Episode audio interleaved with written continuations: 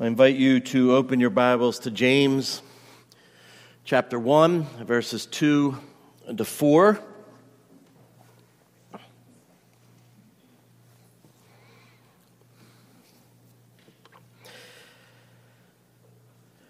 Hear now the word of the Lord. Count it all joy, my brothers, when you meet trials of various kinds for you know that the testing of your faith produces steadfastness. And let steadfastness have its full effect, that you may be perfect and complete, lacking in nothing. Father, we ask now by your Spirit that you would enable us to hear these commands, implement them in our lives for your glory and our own edification. In Christ's name, amen.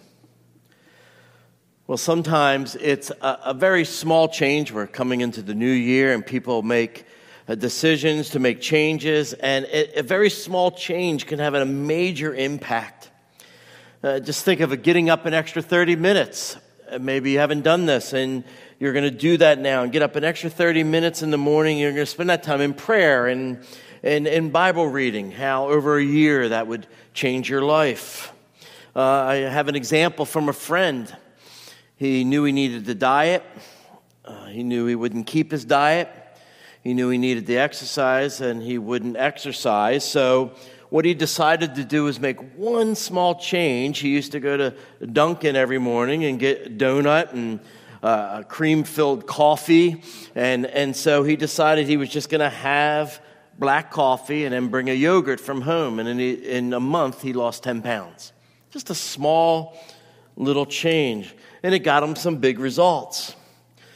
Well, this morning, James is the half brother of our Lord, as we learned last week, the pastor and the preacher. And James, the humble, he was called, is calling you to make a little change. In fact, he's commanded you to make a modification in your thinking. And this is the first of many, many commands, as I mentioned last week, that we have here in the book of James. And although it seems like a small thing, a little thing, he's actually commanding us to make a, a radical change. Uh, it's a change that you'll see, it goes against our very nature. He says, when you are facing various trials, he says, when you are going through these troubles, count it all joy. Count it all joy, my brothers, he says, when you meet trials of various kinds. That's the little radical change in your thinking that James is calling to you to make this morning. Now, to the human eye, one, preacher said either James failed to understand reality or he delighted in cruelty. I mean, honestly, his advice seems impractical. It seems unrealistic when someone is going through a terrible, terrible trial. It may be a good idea for those mind irritations. You're in traffic, you didn't want traffic. I'm enduring it for you, Lord. But when we face every day, or every day when we face a trial that is major, um, and maybe a life changing catastrophe, how do we count it all joy? Well, James is clear, though. He's not just speaking of these minor irritations, but in every and any trial that we face. The word various kinds here in the ESV is one word in Greek, and it means diversified, intricate, complex, and manifold. Matthew uses that same word in his gospel in chapter 4 of Matthew to describe any and every kind of sickness dealt with in the healing ministry of Jesus. There was various kinds of sicknesses that he healed. And Paul uses it to describe the unlimited sinful passions of humans. There's many and various kinds of sin that we engaged in. And, and Peter used it for the endless ways God's grace has proved to be sufficient for our needs.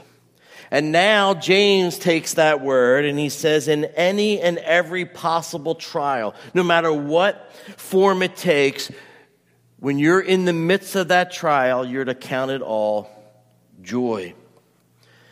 Now, he's painting a, a very realistic picture. When James says when you meet various trials, literally he's writing when you fall in the trials of various kinds. That's how it happens. We, we kind of fall into trials. It's like the man who fell into a band of robbers in Luke chapter 10 while traveling from Jerusalem to Jericho. He fell into them. It's the same Greek word. Uh, our trials often catch us unaware. We're, we're not sure it's going to happen. We didn't think it was going to happen, so they take us by surprise. One writer says, Any day, at any time of the day, some experience or trial is, as it were, lying in wait, ready to leap on us, so that we cry out in surprise, What is this? And in perplexity, we ask, Why has this happened to me? Now, what I want you to do is kind of imagine you're going through a terrible experience. Maybe you are right now. I don't know. And you're weeping over a tragedy that has befallen you. And and you don't know what to do, and so you set up an appointment with Pastor James. Uh, you go down and you begin sharing this heartbreaking story, what you're going through, the struggles that you're having. Tears are streaming down your face. And so you ask Pastor James for wisdom. And, and with all the compassion of a pastor, he is a pastor. He'll say something like this I understand your experience. I, I can relate. I've been through trials myself. And here's the advice I have for you Rejoice. Here's the advice I have for you count it all joy. And you're thinking, is that the best you could do? Could you imagine coming to my office after a tragedy in your life and I say, well, let's rejoice together? Count it all joy. Literally, count it means deem, regard as, have a settled conviction that the trial you, that has befallen you is a case for joy, an occasion for joy. One translator puts it when all kinds of trials and temptations crowd into your lives, my brothers, don't resent them as intruders, welcome them as friends. And that's what James is saying. And it seems so insensitive. It, kind of seems out of touch with reality. Uh, one, one person said, James obviously didn't go through grief training at the University of Psychobabble. Um, he, he's straight and he's to the point. Take your consider your situation, the trial that you're enduring, consider it and settle it in your mind that it's a cause for joy.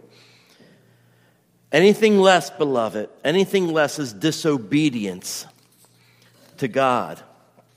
I said last week, James is a preacher and he's going to be meddling. And he's meddling already. Right from the start here, count it all joy no matter what the trial may be. Now, before you think, wow, you know, well, he's only one person, and he must be pretty insensitive, uncaring, and out of touch. I mean, let's face it, this guy didn't even believe in Jesus, and he lived with them. Let's remember two other prominent authors in the New Testament. Peter, writing to suffering believers, their faith was being tested by fire, we're told. And he says, Dear friends, don't be surprised at the painful trial you are suffering. And then he says, But rejoice uh, but James, um, the Apostle Paul, that is, says to the Philippians, uh, he gives this advice rejoice in the Lord always. Again, I will say rejoice. When are you to rejoice in the Lord? Always. But I'm going through something. Rejoice. He says it in Romans 5. We also rejoice in our sufferings. And so if James is out of touch, then Peter's out of touch. The Apostle Paul's out of touch. In fact, the Holy Spirit's out of touch who inspired the scriptures. But we know that's not the case. Uh, rather, they are teaching us something that's pretty profound. Something that I said actually, when we apply it, is life changing, it, it alters your life. See, instead of being divorced from reality, instead of being insensitive to the pain people face, James is calling you to look at life and all its trials and complexity from a different uh, a viewpoint, from, a, from a, a paradigm shift. James understands that you cannot prevent falling into trials. You're going to go through a trial in your life. As I said, some of you may be going through it right now, but you're going to go through a trial in your life. And he knows you, you can do something about how you view the trials. You can't do anything about falling into the trials. And because you can do something about the way you view what's happening, your response can be different. Now, the response he calls us to goes against our instinct. Our natural instinct when we go through something that's a surprise, that catches us unaware, and, and it's major, and you think, here I am living for the Lord, I'm doing what I'm called to do, and then this happens, we think, why? Why, Lord? Why must this happen to me? But James is saying, look, I want you to, to think differently. Instead of immediately asking the question, why, a question that you may or may not ever get the answer to, which has to deal with the secret will of God. Um, why did this event happen? We should immediately acknowledge the revealed will of God. That this is coming to my life and I need to submit to it as the Lord by faith. It's not that you can't ask questions. It's not that you can't say, why? Why is that? What's going on? In fact, it may be helpful to ask yourself, maybe there's something in my life that needs to change. It's just that you really can never know. I mean, some trials we go through are obvious why we went through it. If you get in a car, I said this before, if you get in a car accident and drinking and driving, you know that there's a, the reason for that. Um, but we, most of the time, we just don't know when this thing comes upon our lives, or we get the diagnosis we don't want to hear, or, or our friend or family member is in trouble, all these things, and, and we don't understand why. We don't know why we face it. If we keep asking why, we'll never know. Why do I have to suffer more than the next person? But you can know something about the trial you're facing, whatever it is and, and it has a divine purpose. That's the important thing. You begin there. This has a divine purpose. And so instead of asking why, or even in your worst moments, maybe questioning God's faithfulness to you and getting bitter, James is calling you to look at it differently, to change the way you're thinking when it comes to trials. He wants you to view your trials not from a, a natural perspective, but from a supernatural perspective. Don't grow bitter. Don't immediately say, Why me, Lord? He's saying, Rejoice. Count them all joy. That's the biblical response to trials. Now, James doesn't leave us in the dark as to why. He doesn't say, just do it. Uh, I, I, don't need to explain anything to you. The Lord told me to say this. Just rejoice. No, he, he, he, he gives us the command, but he gives us a good reason. Look at verse 3. James will give us the reason for trials. And in verse 4, he'll give us the result of trials. And so we have the response to our trials. The first response, count it all joy. And now we'll look at the, the, the, the reason for trials, and then we'll focus on the result. The reason. Look at verse 3. For you know that the testing of your faith produces steadfastness. See, the only way you will properly look at trials by counting them all joy is if you have a biblical understanding, a scriptural understanding of what God is accomplishing in your life through the trial. The reason for your trials, according to James, is to test your faith in order to produce steadfastness. A better translation may be endurance. Your trials produce endurance. Your God, our God, is more concerned with our growth as a Christian than he is concerned. He is more concerned with the maturity of our faith and, and growth as a Christian than our worldly comfort. Uh, uh let me repeat it. God cares more about the quality of your faith than he does the quality of your comfort. Uh, uh, see, faith is like gold. It's refined through uh, uh, the trials that we face. And trials are the fire that prove our faith. It, it reveals our true character. I can get up here every week, preach the word, and then I face a trial if I completely fall apart. What does that say about my faith? And, and trials force us to make a choice. Will I trust God and His promises or will I not? You'll never know if your faith is genuine until it stands up under the test. You know, on TV, you have ads. And if you notice the ads, they make a lot of claims. You know, Bounty, it's the quicker picker upper. Right? You've heard that commercial. Uh, but it can make all the claims at once until I pick up the bounty roll, I tear off a sheet, and I try to clean up the mess I made. I won't know if the claim is true. And so follow that same line of thought. If you claim to have faith, The true test will come when you fall into a severe trial. It forces you to answer the question Do I believe God is in control right now? Do I believe in His providence? It forces you to answer Do I believe that every trial that I fall into comes from the loving hand of my Heavenly Father to accomplish His purpose in life, in my life? Or do I believe that this trial is a cosmic mistake? And God had his, his back turned on this one. I should have never suffered this. Well, James is clear, of course. He knows and he knows you know. That's why he says, For you know. For you know the testing of your faith. He's convinced that every trial you fall into comes from God and is used by God to test your faith and produce steadfastness, or as I said, endurance. That word steadfastness is a, in our text is a compound word. It means under, hupo, and meno, which means to stay, abide, remain. The picture here is that it's someone being under a great load and resolving to stay there. They're holding on to this, this great burden, as it were. A person who endures is a person who does not lose heart under these heavy circumstances, these heavy trials. They're called to bear up. One, one writer says it's called spiritual toughness. See, when your faith is tested by trials, it produces a staying power which enables you to live under pressure. Now, this isn't passive resignation. Oh, well, this just happened. It, it, it, it's a confident stand when you're surrounded by overwhelming pressures. You can imagine an athlete who pushes himself to build up strength and endurance for an upcoming race. I used to be on the swim team. I, I swam the breaststroke. And when I was preparing for the 50 meter breaststroke, I didn't just swim 50 meters, I had to, I had to swim 100 meters. And, and, and, and I would practice that so when it came to the 50 meters, it would be a little bit easier. Well, in the same way, when you endure trials by faith, your faith is built up. It's, it's stronger now for the next trial. And you know you can endure because you've already been through it.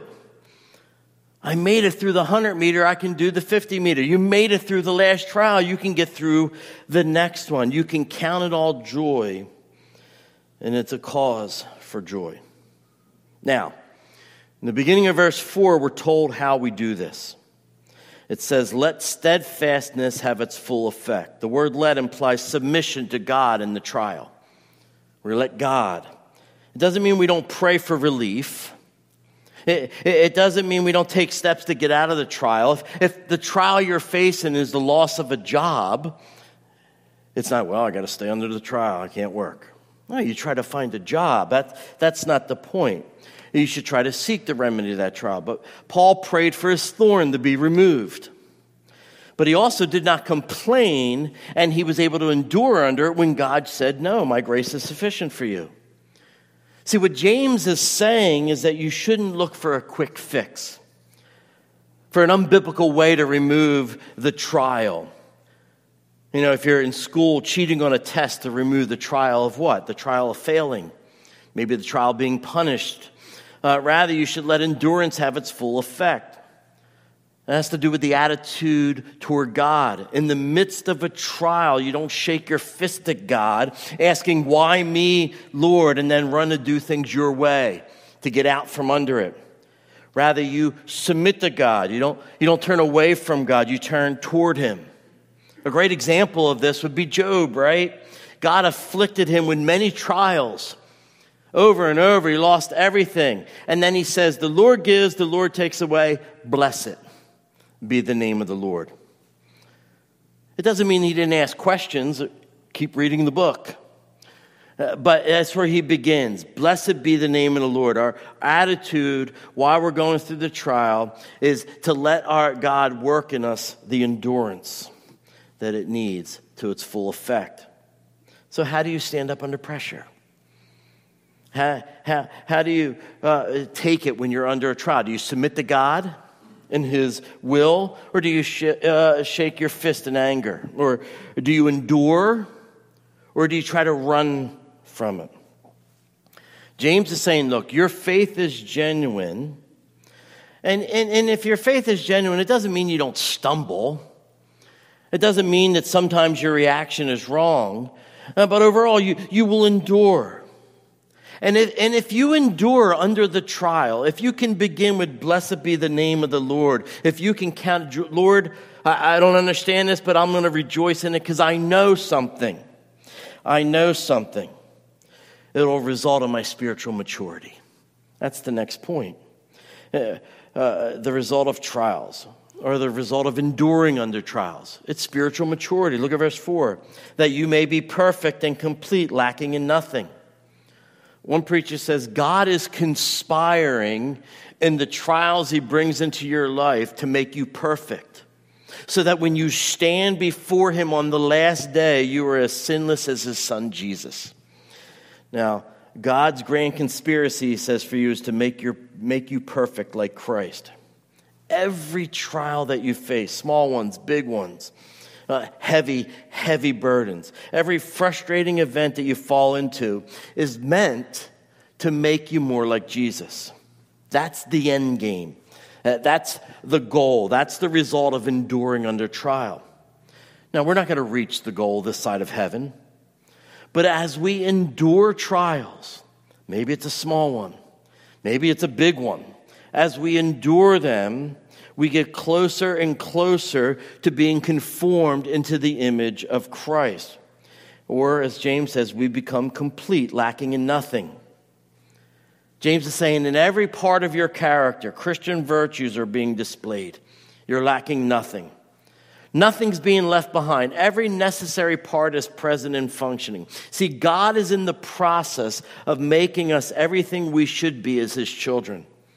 He intends for us to mature in the faith. Now, maybe the best way to get a handle on this, of what James is saying here, is to begin with the end in mind. It's actually always wise to begin with the end in mind. For example, a person's goal will determine the process that they go through. Uh, let me give you a silly illustration, another diet one.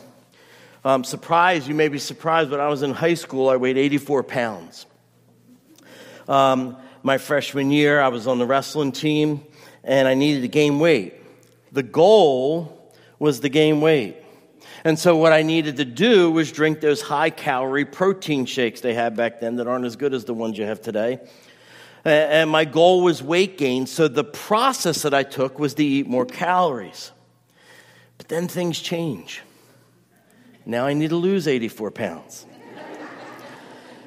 and so, what I can't follow the same process anymore. I can't eat those protein drinks and extra calories. I have to eat less. Well, James is saying to you here if your goal is your own comfort, if that's your goal, then you will despise trials and you'll do everything you can to get out from under them, to avoid them no matter what the cost, if that's the end game, if that's the goal. However, if your goal in life is spiritual maturity, if your goal is to be like Jesus and you will endure trials with joy, you will count it joy because you know that the trials that are you're going through will produce endurance and the endurance will produce perfection. You'll begin to see trials as God's tool for producing maturity. That's the paradigm shift in thinking.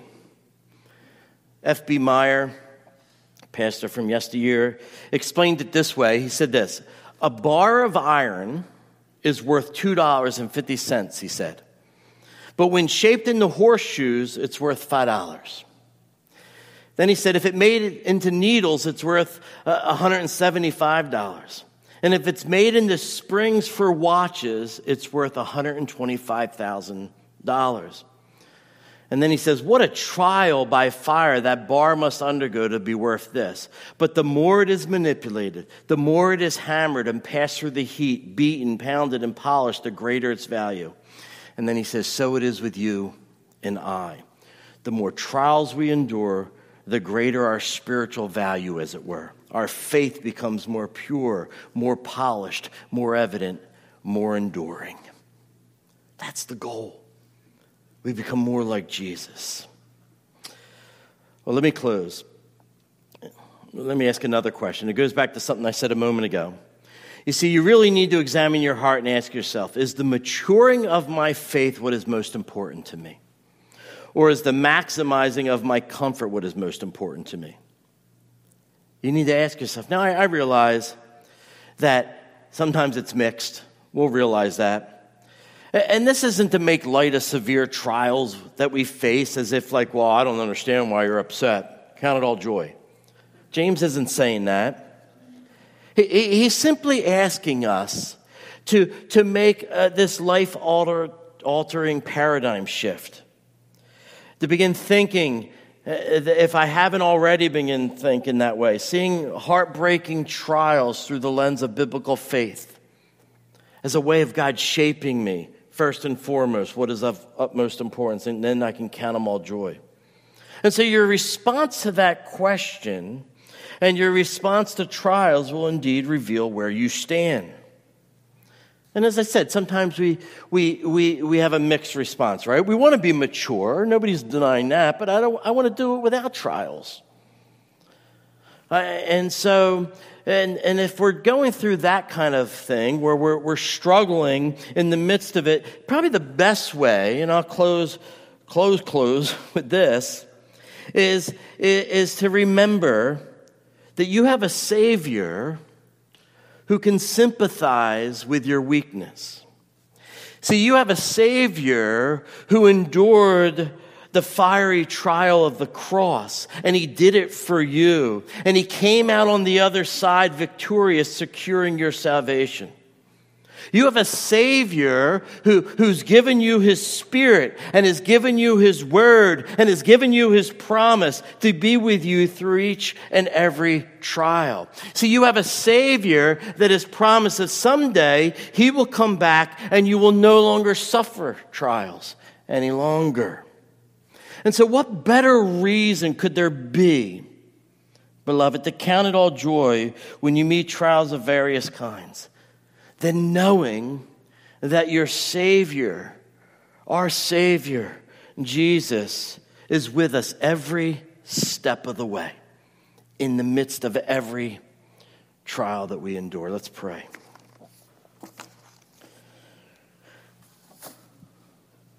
Well, Father, we know we don't like trials. We like things to go smoothly. And yet we are going to face them. Some have endured and are setting an example for us. Some of us are awaiting the trial to come. We just ask, Lord, by your Spirit, enable us to, to endure them and count them joy, knowing that you love us so much, you're conforming us into the image of your Son. And we pray in Christ's name. Amen.